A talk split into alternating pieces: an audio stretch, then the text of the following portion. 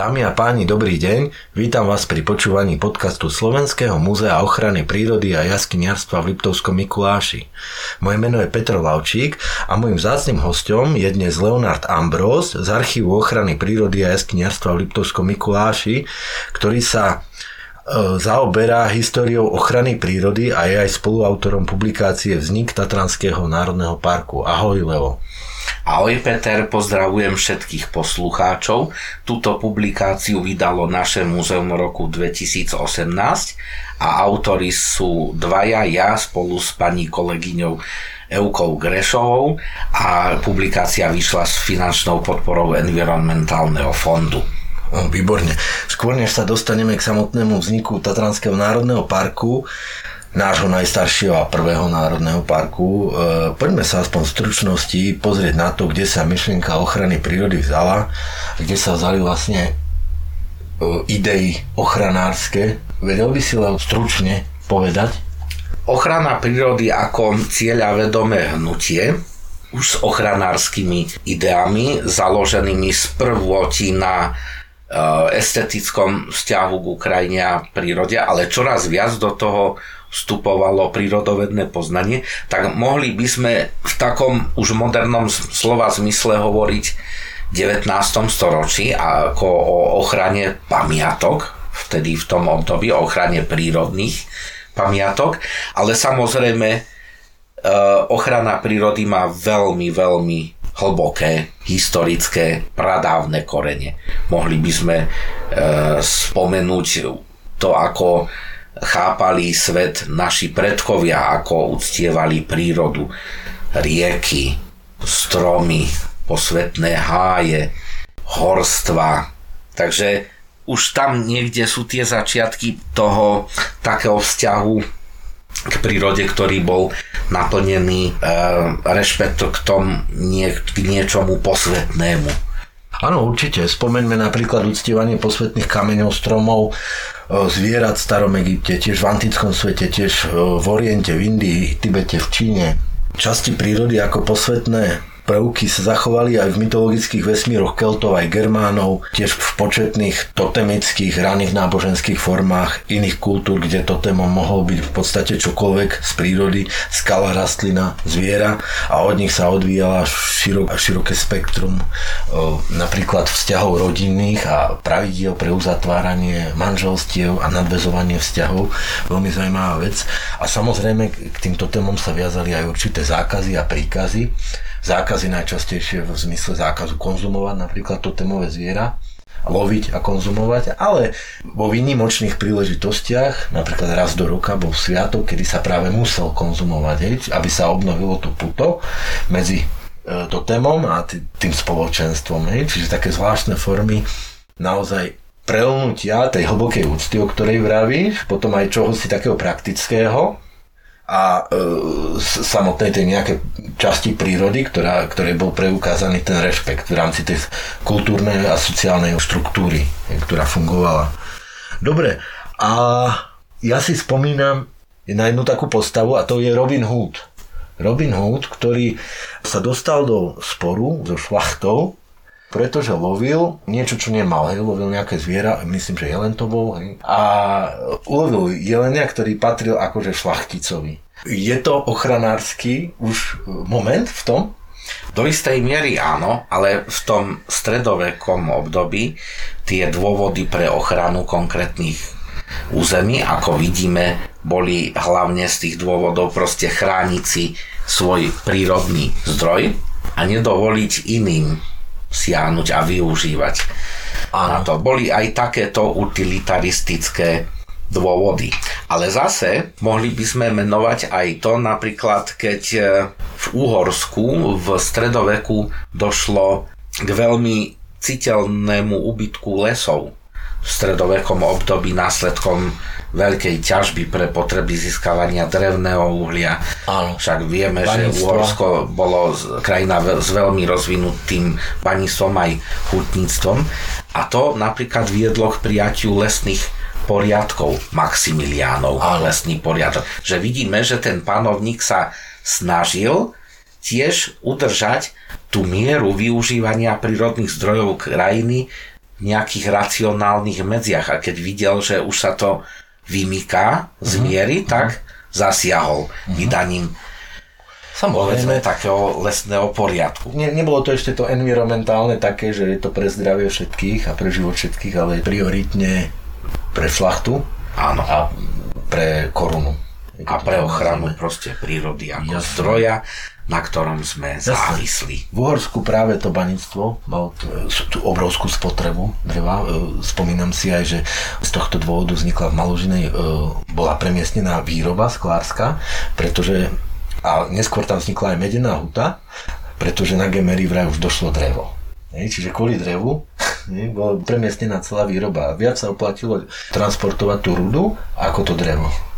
čiže potvrdzujem tvoje slova. Potvrdzujem tvoje slova a napríklad v európskych e, kontextoch sa často spomína e, veľká spotreba dreva na loďstvo.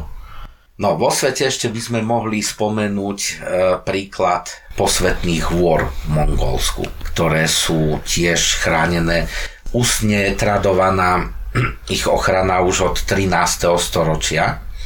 Posvetná hora napríklad Bogtchan Ul. A v 18. storočí už bol vydaný písomný dokument, ktorým tá hora bola vyhlásená za objekt ochrany.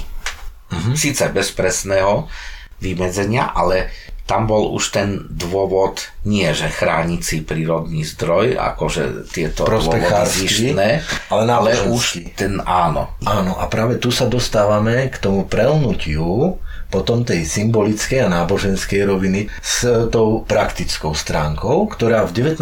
storočí našla svoju formu vo, v podobe prvých národných parkov. Mm, prvým národným parkom na svete bol Yellowstonský národný park a tu by som zdôraznil, že to bolo prvé chránené územie na svete, nie ako také prvé chránené územie, ale prvé územie, ktoré bolo tak pomenované, že to mm-hmm. národný park.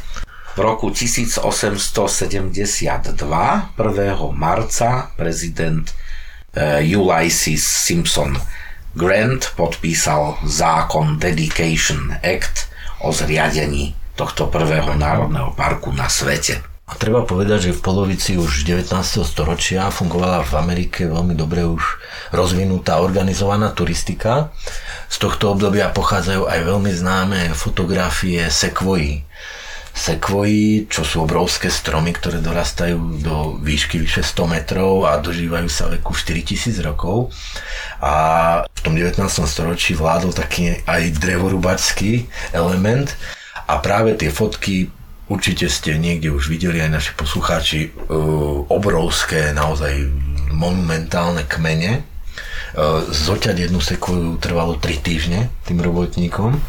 No a zaujímavé je, že paradoxne už ako sa chodili ľudia na tie sekuje dívať a na, to, na ten výrub a žasli tam nad tým, aký je to obrovský strom, tak sami tí turisti začali uh, začali o, sa ohlášať, že tie stromy by bolo lepšie chrániť, ako vy, vyrubávať a na základe toho tlaku verejnosti uh, sa sekvoje stali chránenými stromami napríklad v Josemickom v Národnom parku neskôr. Aj v Národnom parku, ktorý je aj vyslovene pomenovaný, Národný park Sequoia. Sequoia. V Kalifornii.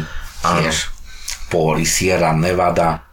Ale čo je dôležité, že Sequoie v tomto procese nadobudli takú auru takej heroickej posvetnosti, nazvime to veľmi silnú takú symbolickú dimenziu nadobudli, bo, bo Sequoia sa stala symbolom ako veľkosti Ameriky, mocnej krajiny, ktorá má takéto úžasné bohatstvo, ale už to nebol len zdroj dreva, ale bolo to ako symbol ktorý, ktorý sa chráni. A to bolo dôležité. Podobne sa objavujú aj e, hlasy v tomto období, ktoré prepájali napríklad nejaké náboženské idei s, s prírodou.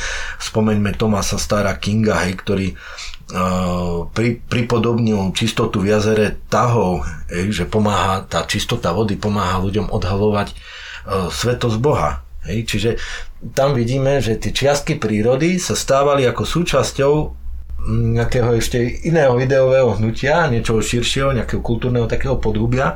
A podobne ako tie sekvoje boli takým ako botanickým symbolom amerického nacionalizmu. A poďme teraz k nám, do, do našich podmienok a prečítajme si štvrtú slohu slovenskej hymny a tam zistíme, že ešte jedle rastú na krivánskej strane. Pomeňme tatranské limby, z ktorých niektoré majú až 900 rokov, že v Karedom žlabe, a teraz, a teraz si vezmi, že aj ten krývaň, že to je krásny taký akože národný symbol par Áno. excellence, aj tie jedle, aj tá krivánska strana. Kriván to je symbol Slovenska. A kedy začali tie národné vychádzky na Kriváň prvé? Práve v 19. Áno. storočí, v období štúrovského hnutia 1841 vystupovalo sa na Kriván z východnej, bola to dvojdňová túra, prespávalo sa na Krivánskej poľane. Takže náš národ vtedy v tom období, keď sa prebudil, tak objavil aj Kriváň ako svoj symbol. Tatry, tie ozruty žulové, mm-hmm. vypínajúce sa do neba, no odolávajúce časom Áno. A e, čiže, čiže objavil aj krajinu ako určujúci faktor svojej identity Áno. národnej. A toto je veľmi dôležité si uvedomiť práve v tom 19. storočí, e, že pri vzniku moderných národných parkov zohrávala aj tá symbolická dimenzia krajiny v spojení s tým rozvojom nacionalizmu, vznikom národných štátov a pretavilo sa to aj v neskoršom období, až do povedzme tých 30 40 rokov v Nemecku. Ale toto vnímanie časti prírody ako posvetných a určujúcich kultúrnych symbolov bolo umožnené predovšetkým tým, že e, v tom myslení 19. storočia splýval pojem prírody a krajiny s pojmom vlasti. E, a toto je veľmi dôležitý moment, e, to splynutie tej krajiny a vlasti. Čo dnes už vidíme, že sa akoby oddelilo. Dokonca aj v našej literatúre v istom období sa hovorilo o ochrane prírodných pamiatok aj domoviny mm-hmm. domova, mm-hmm. No, kraja. A tá po- ochrana prírody, to potom mm, sa naplno prejavilo treba v tom nacistickom Nemecku, ktoré malo veľmi silné, aspoň na papieri, mali veľmi silné ochranárske ambície. Samozrejme nerealizovali ich, ale treba povedať, že ochrana prírody akoby tvorila podmnožinu teritoriálnej ochrany vlasti a národa, čiže sa to spájalo s tým vlastenectvom. Hej, dnešné vlastenectvo je trošku niekde inde nie všetci dnešní vlastenci trafia na kriváň. Ak trafia, nevždy v čase sezónnej uzávery ohňostroj, SUVčka, štvorkolky a tak ďalej. Čiže, e, čiže tie symboly pomáhali, e, pomáhali chrániť tú prírodu. Áno. Hej, skrz to, že... Ďaká tomu, že ten národ si svoju existenciu a identitu spájal s pohoriami, konkrétnymi vrchmi a tak ďalej, áno. tak to napomáhalo ochrane týchto prírodných javov. Áno, a tá romantická vízia práve v tom nacistickom Nemecku dospela do veľmi ako takého veľkého hnutia v tých 30 40 rokoch, hej, kedy naozaj vznikali opery celé, um, valkíry, hej, tá, tá, on, oni sa tak akoby mm, k lesom obracali ako k nejakému zdroju pôvodu, k divokej prírode. Všimnime si, aké mali symboly. Mali orlicu, mali vlka. Ej, čo e, sú také symboly aj dnes používané v mnohých ochranárskych kruhoch, možno v iných dimenziách, ale tiež ako velebili divokosť, divokú prírodu ej, a ospravedlňovali, ospravedlňovali tým svoju rasovú jedinečnosť. Ej, čiže, výnimočnosť áno, áno, áno. opierali. A zároveň aj pravidlami, ktoré vládnu v divočine, hej, že mm-hmm. ten ušlachtilejší prežije a ten menej schopný hej, vlastne ostruha. No a keď spomínaš no. práve to obdobie nacizmu v Nemecku, tak u nás čiastočne sa to kryje s obdobím vojnovej Slovenskej republiky a práve vtedy v tom období aj u nás v roku 1941 mhm. Jan Volko Starohorský napísal prvú takú učebnicu e, o ochrane prírody v slovenskom jazyku, ochrana prírodných pamiatok. Vydalo to naše múzeum, Múzeum slovenského krasu. Uh-huh. A tá kniha je práve preniknutá aj tým vlastenectvom. No proste vlastenectvo ako láska k tomu uh-huh. svojmu, k svojej vlasti. Nebolo to vlastenectvo orientované proti niekomu, ale Hej. naozaj pozitívne Ale malo to ten krajinársky aspekt, a ten bolo veľmi, prírodňarský. áno, na krajinu a prírodu. Nebolo toto mocensko-politicko Nie, také, že spálená krajina je jedno, čo zhorí, ale bude to tu takto. Bolo to ten typ vlastenectva, ktorý si môžeme len želať. Bodaj by sa to aj dnes niečím iným krylo to na Bodaj by sme mali to ušľachtilé národovectvo. Ako za Martina Rázusa.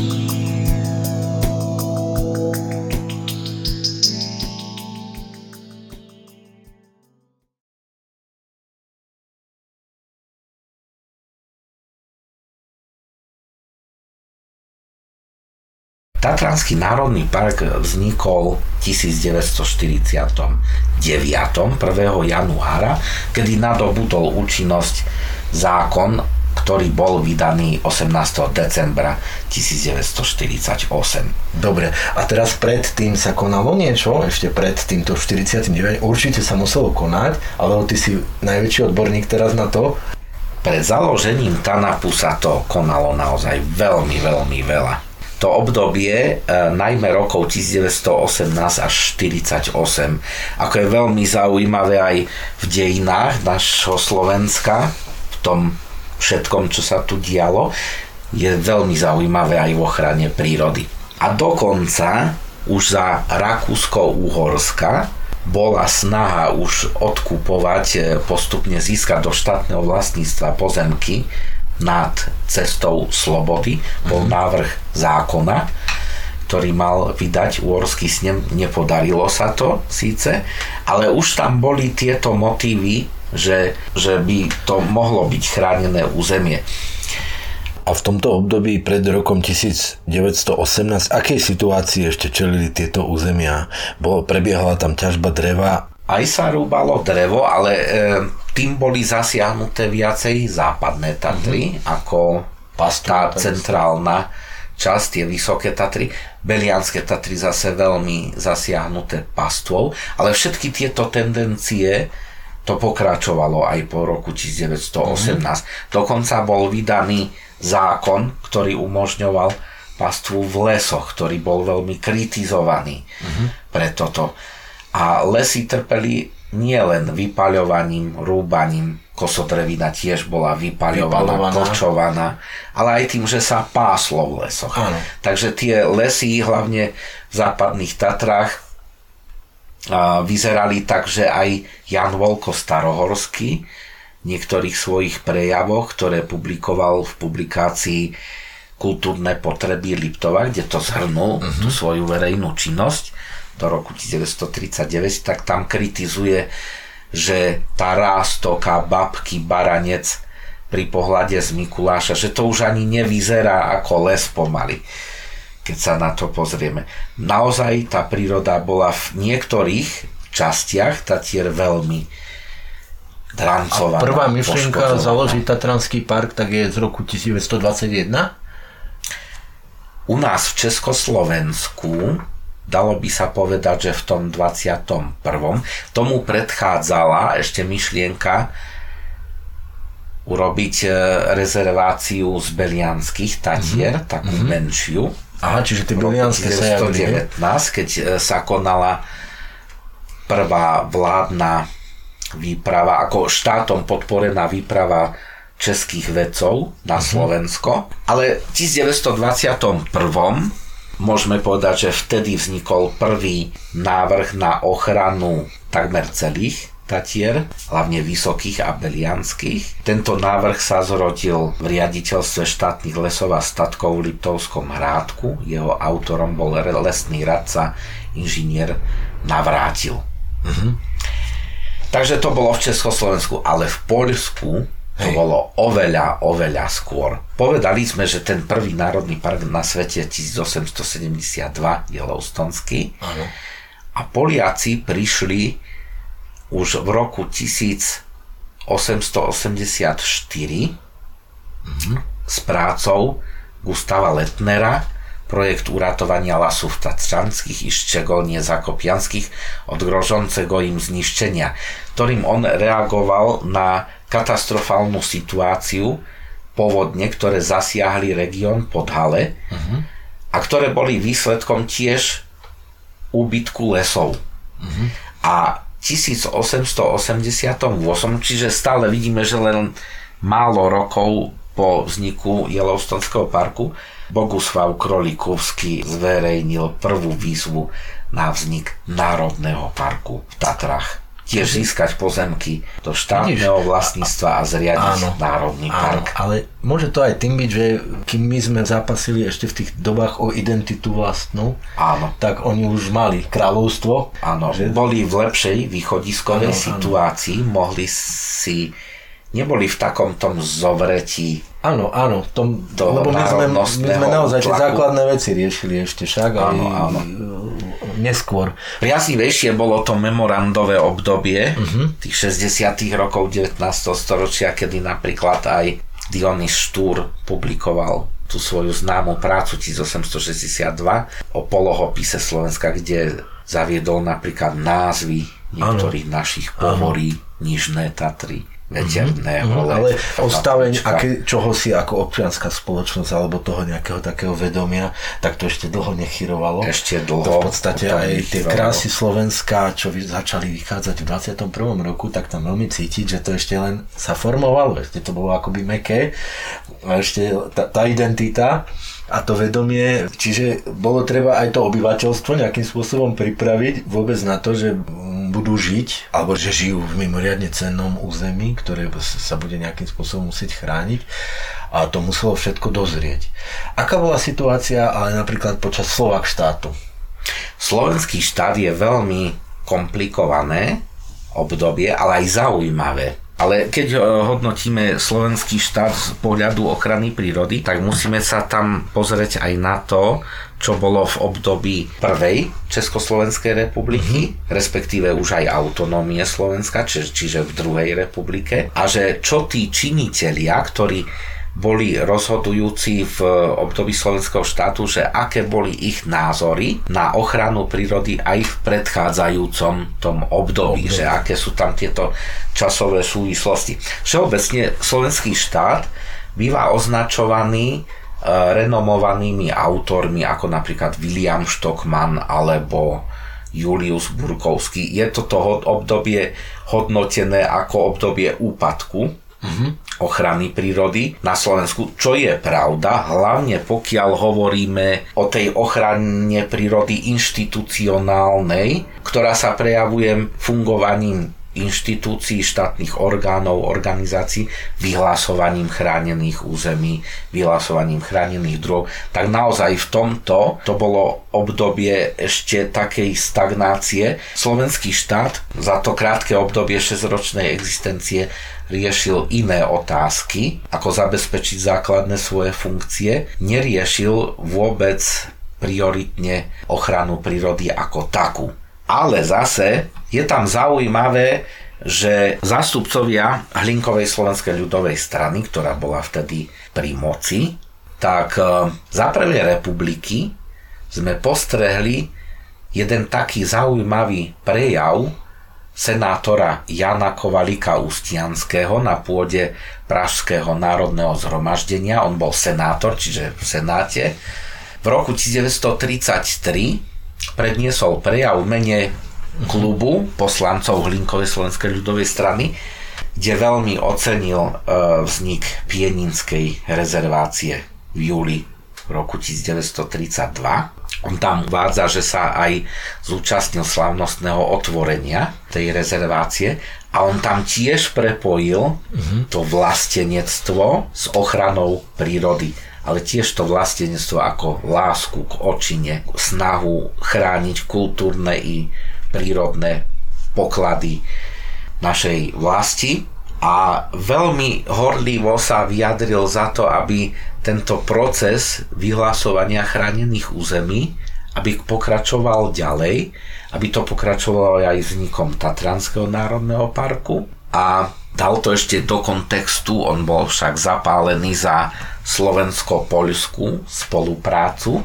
A práve toto bolo tiež významným prvkom politickej práce časti predstaviteľov Linkovej strany, ktorí boli orientovaní na Poľsko, že začlení do toho aj tú spoluprácu v oblasti ochrany prírody. Čiže oni nadviazali na tie Oni staršie na snahy nadviazali. a ešte tomu dali punc toho nacionalizmu. Hej? Áno, a zjavné je, že on keď sa aj súčasnil toho otvorenia tej rezervácie v Pieninách, že proste sledoval to dianie mm-hmm. spoločenské a že ho aj zaujímala otázka ochrany Ale toto bol prírody. rok 33, čo vravíš? To bol rok A Slo- 33. Slovák štát bol trošku neskôr. Áno, slovenský štát 1939 až 45 a predchádzalo mu polročné obdobie autonómnej Áno. slovenskej krajiny v rámci tzv. druhej republiky. Ale tuším aj ty som mal nejaký prejav na Štrbskom plese. Áno, toto ma tiež zaujímalo, že napríklad patral som po tom, že ako sa vyjadrovali títo politickí činitelia, napríklad natrafili sme tam na Kovalíka Ustianského, ktoré som spomínal. A predstav si zaujímavé aj Jozef Tiso minimálne aspoň raz sa vyjadril ku otázke ochrany prírody Tatier, to bolo na Vianoce 1938, ešte sme boli v spoločnom štáte, prezidentom bol Emil Hácha a na Vianoce 1938 trávil čas v Tatranskej Lomnici na Štrbskom plese, navštívil Tatry. Jozef A Tiso, hej? Emil Hácha, Emil československý prezident. Jozef Tiso bol vtedy premiérom autonómneho Slovenska a v Tatranskej Lomnici predniesol príhovor, ktorý bol zaznamenaný v ich periodiku Slovák a privítal ho týmito slovami, citujem časť z nich, slovenský národ nemá more, ale má niekoľko takých rezervácií, ktoré smú a môžu byť označené nielen za zdroje jeho etnografického poznania, ale i jeho ohnivej lásky k nemu.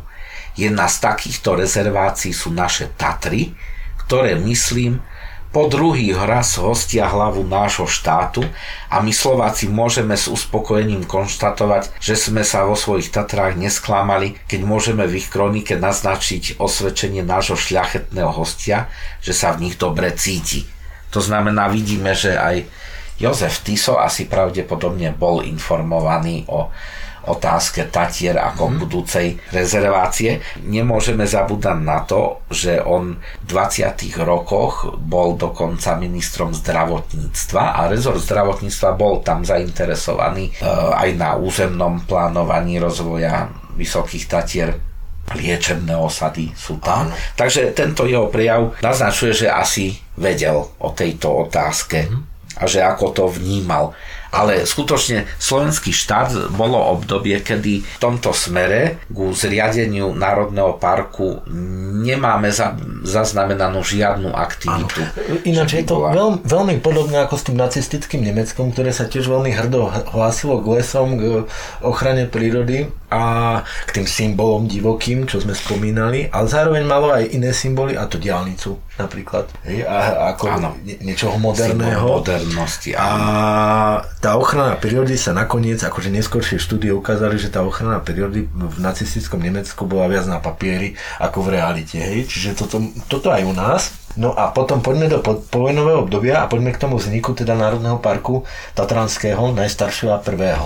Ak by si prepáčil, ja by som sa ešte trošku vrátil k tomu vojnovému obdobiu.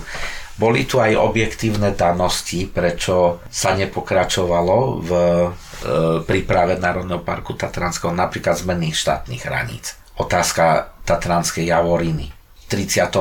sme ju stratili, odstúpili Poliakom. Potom znovu získali v septembri 1939 po ťažení na Poľsko. A tá strata Javoriny v 38 e, zase bola dôvodom, prečo sa prestali otázkou Národného parku za, zaoberať štátne lesy, hradocké riaditeľstvo. Že keď sme stratili toto územie, tak nemá zmysel zaoberať sa zriadením napríklad Horskej stráže budúceho Národného parku, ktorá bola skoro už pred svojim Vznikom. vznikom, Aha. o čom svedčia dokumenty napríklad v Slovenskom národnom archíve vo Fonde ústredného riaditeľstva štátnych lesov a majetkov. Tak vidíš, toto som ani nevedel vôbec, ani netušil, že... Áno, ale keď prídeš o územie, tak je ťažko sa spravuje. A ešte také územie ako Javorina, No ktoré bolo jednak aj rozlohou, veľká časť budúceho národného parku, aj významom. A ešte si vezmi, že koľké peniaze štát do toho vrazil v 36., keď to zoštátnil kúpov od dedičov po kniežaťovi Hohenlohe. Aj po Sentiváni otcovi kupovali? Aj po Sentiváni To bola zasa táto časť áno. od Štrbského plesa na e, západ. Tiež. E, Bola tu naozaj systematická snaha. Uh, oni to nazývali vtedy, že arondovanie štátneho majetku nad cestou slobody, aj kúpou pozemkov, aj zamieňaním za pozemky, ktoré boli pod cestou slobody. A na rozdiel od dnešnej doby, tá cesta slobody v tom úseku od Štrbského plesa po Tatranskú kotlinu bola chápaná ako hranica budúceho národného parku. Ešte sa nerátalo s tým, že aj to podhorie S tým tlmiacimi pásmami, ochrannými pásmami a do toho zaradené. Ale návrh prvý, ktorý bol po vojne publikovaný na stránkach časopisu Krásy Slovenska, najnovší projekt Tatranského národného parku, už počítal s tým, že parková komisia by mohla mať kompetencie aj pre podhorskú oblasť, rozhodovať napríklad o výstave. Čiže vidíme postupne, že tí ľudia boli múdri a napadali tieto myšlienky. Sami k tomu dospeli a vedeli, že to chránené územie musí mať aj nejaké prechodné pásmo.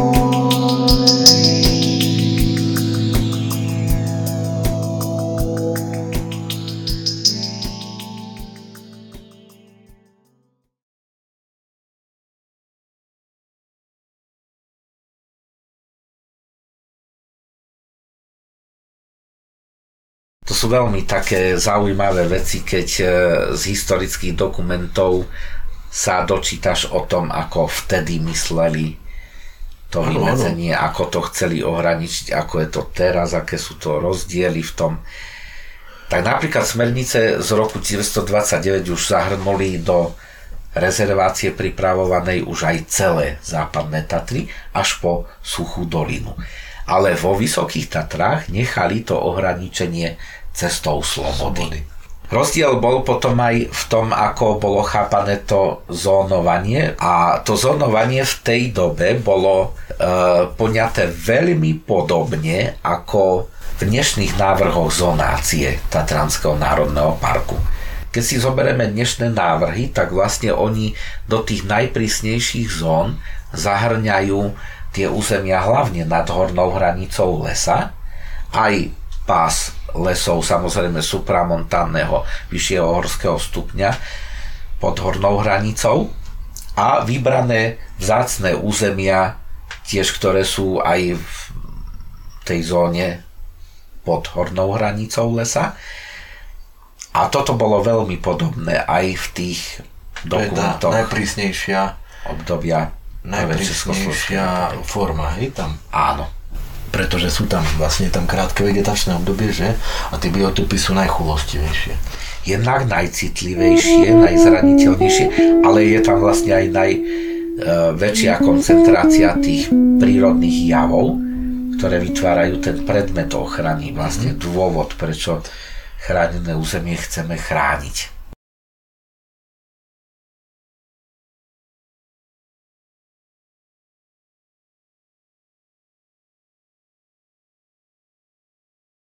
Potom v období socializmu tá ochrana prírody bola e, v akom stave? Tam vždycky dochádzalo ku konfliktom záujmov. Na jednej strane rozvíjať cestovný ruch v Tatrách, A po, poskytovať tie rekreačné funkcie, Áno. že? A na druhej strane prísne chrániť to územie a vždycky tam vidíme to, ako tie rezorty vzájomne zápasili o tú budúcu podobu Národného parku. Ale niekedy to vyústilo aj do výsledkov, ktoré boli pre tú ochranu prírody pozitívne. Napríklad v tom, že v 80. rokoch, keď hrozila výstavba v oblasti Roháčov, lokalita Adamcuľa a tak ďalej v Roháčskej doline, tak rezort ministerstva kultúry, hlavne zásluhou Jozefa Klindu, ktorý tam pôsobil a iných pracovníkov ochrany prírody, tak oni práve zobrali to ako hodenú rukavicu a e, presadili to, že západné Tatry napokon v roku 1987 boli začlenené do vlastného územia Tatranského národného parku. Mhm. Lebo tá výstavba však tá bola relatívne živelná, to je v tom podhorí hlavne. No, áno, napríklad v oblasti Podbanské, Podbanské že je Podbanské, no, to je taký typický príklad. Výstavba chat. Stovky chat, ideš po lese, chaty, chaty, chaty. A Národný park v tomto období od roku 49, keď vznikol, až do roku 1995, tak mal tzv. integrovanú správu. Áno. Čo to znamenalo? Vedel by si mi tak zhruba povedať? To znamená, že tá správa Národného parku, ona aj mala ten názov, že správa Tatranského národného parku, tak e, v sebe sústredila riadenie toho územia z tých viacerých aspektov. Nie len z ochranárskeho, ale aj lesníckého, zabezpečenie tiež značenia turistických chodníkov a tak ďalej a tak ďalej. Naozaj, že to bolo zjednotené, malo to jedného pána, celé to, to územie. Mhm. To je dôležité. Potom ďalší rozdiel oproti aj súčasnosti bol v tom, že Tatranský národný park, on skutočne mal výnimočné postavenie aj v našej ochrane prírody ako má výnimočné postavenie v poézii, výtvarnom umení a tak ďalej. Bol, že tak mal aj výnimočné postavenie v tom, že to bol jediný národný park, ktorý u nás bol zriadený samostatným zákonom. Všetky ostatné národné parky boli zriadované nariadeniami vlády alebo zboru povereníkov mm-hmm. pred rokom 1968 a Tatranský národný park mal osobitný svoj zákon, čo je aj v prípade mnohých iných krajín vo svete bežný jav, Áno. že Národný park vzhľadom na svoj význam, aj ako nie len územie, ale ako aj kultúrna entita, tak býva zriadený zákonom. No, zákon. Zaslúži si to vedieť. Aj ten prvý národný park vo svete. Nepochybujem, nepochybujem o tom.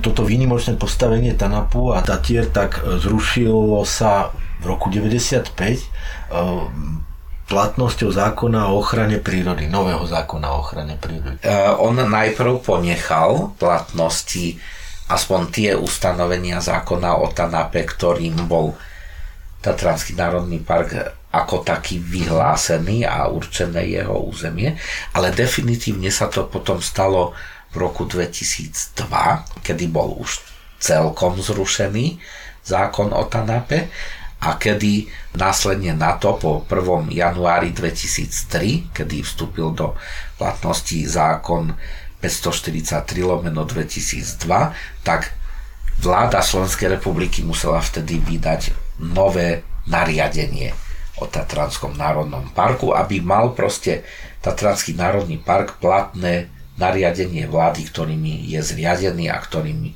je určené jeho územie. Áno, a vtedy sa dostal on do pôsobnosti rôznych subjektov? Tak to chápať? No, v ochranárskej oblasti sa e, od, od roku 2000 dostal pod štátnu ochranu prírody Slovenskej republiky. Správa Tatranského národného parku je jednou z organizačných zložiek ale na úrovni lesníckej, napríklad vo, e, e, proste v rezorte lesného hospodárstva, tak štátne pozemky v Národnom parku obhospodarovali štátne lesy na mhm. mapu. A tam, Takže takto to bolo a tam vznikla tá disproporcia, áno. E, ktorú teda v súčasnosti nazývame anomáliou. Áno, bola to takú... anomália. Bola to dvojkoľajnosť riadenia. Uh-huh toho územia dvojkolajnosť, ktorá bola kritizovaná z oboch stran. Áno, a bola... Aj od lesníkov, aj od ochranárov. A postavila obe tieto strany proti sebe. Dobrá správa je, že 1. apríla tohto roku 2022 tak e, začala reforma národných parkov a vyzerá to tak, že sa TANAP sa vracia k integrovanému modelu správy. Táto zmena by mala priniesť väčšie kompetencie novému správcovi a mala by taktiež zohľadňovať aj rozvoj regiónu. Z tejto zmeny by mala ťažiť predovšetkým príroda, pretože podľa reformátorov práve tieto reformy dajú definitívnu bodku za touto dvojkolajnosťou ktorá tu vládla a ktorá spôsobila si myslím, že veľ, veľmi veľa konfliktov. A možno aj spôsobila aj to, že bolo umožnené tých Tatrách robiť to, čo by nebolo možné. Napríklad tá výstavba tej infraštruktúry cestovného ruchu hej, v oblasti, ja neviem, Štrbského, Tatranskej Lomnice. Hej, že keď to územie nemalo jednotného pána, tak lepšie sa plávalo v tých kalmých vodách a lepšie sa e, proste hľadali spôsoby, ako tie zákony, ktoré obmedzujú tú ľudskú činnosť, ako proste si v nich nájsť spôsob, ako si presadiť svoje. Jasné. Takže parku. toto obdobie je už za nami a konečne má TANAP jedného správcu a právnu subjektivitu v súčasnosti. Bude dobre, ak budeme môcť naozaj do budúcnosti pozerať s nádejou, že by ten národný park mohol lepšie fungovať.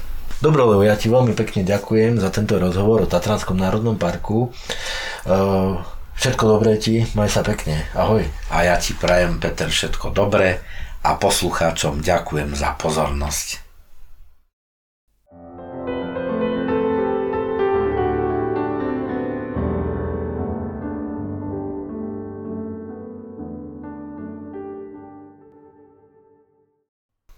Počúvali ste podcast Slovenského múzea ochrany prírody a jaskyniarstva v Liptovskom Mikuláši. Podcasty nášho múzea nájdete na streamovacej službe Spotify alebo na adrese smope.sk pod záložkou podcasty. Od mikrofónu sa s vami lúči Peter Laučík. Našim dnešným hostom bol Leonard Ambrose z Archívu ochrany prírody a jaskyniarstva v Liptovskom Mikuláši, ktoré je súčasťou Slovenského múzea ochrany prírody a jaskyniarstva v Liptovskom Mikuláši. Za technickú podporu a postprodukciu ďakujeme Michalovi Oravcovi.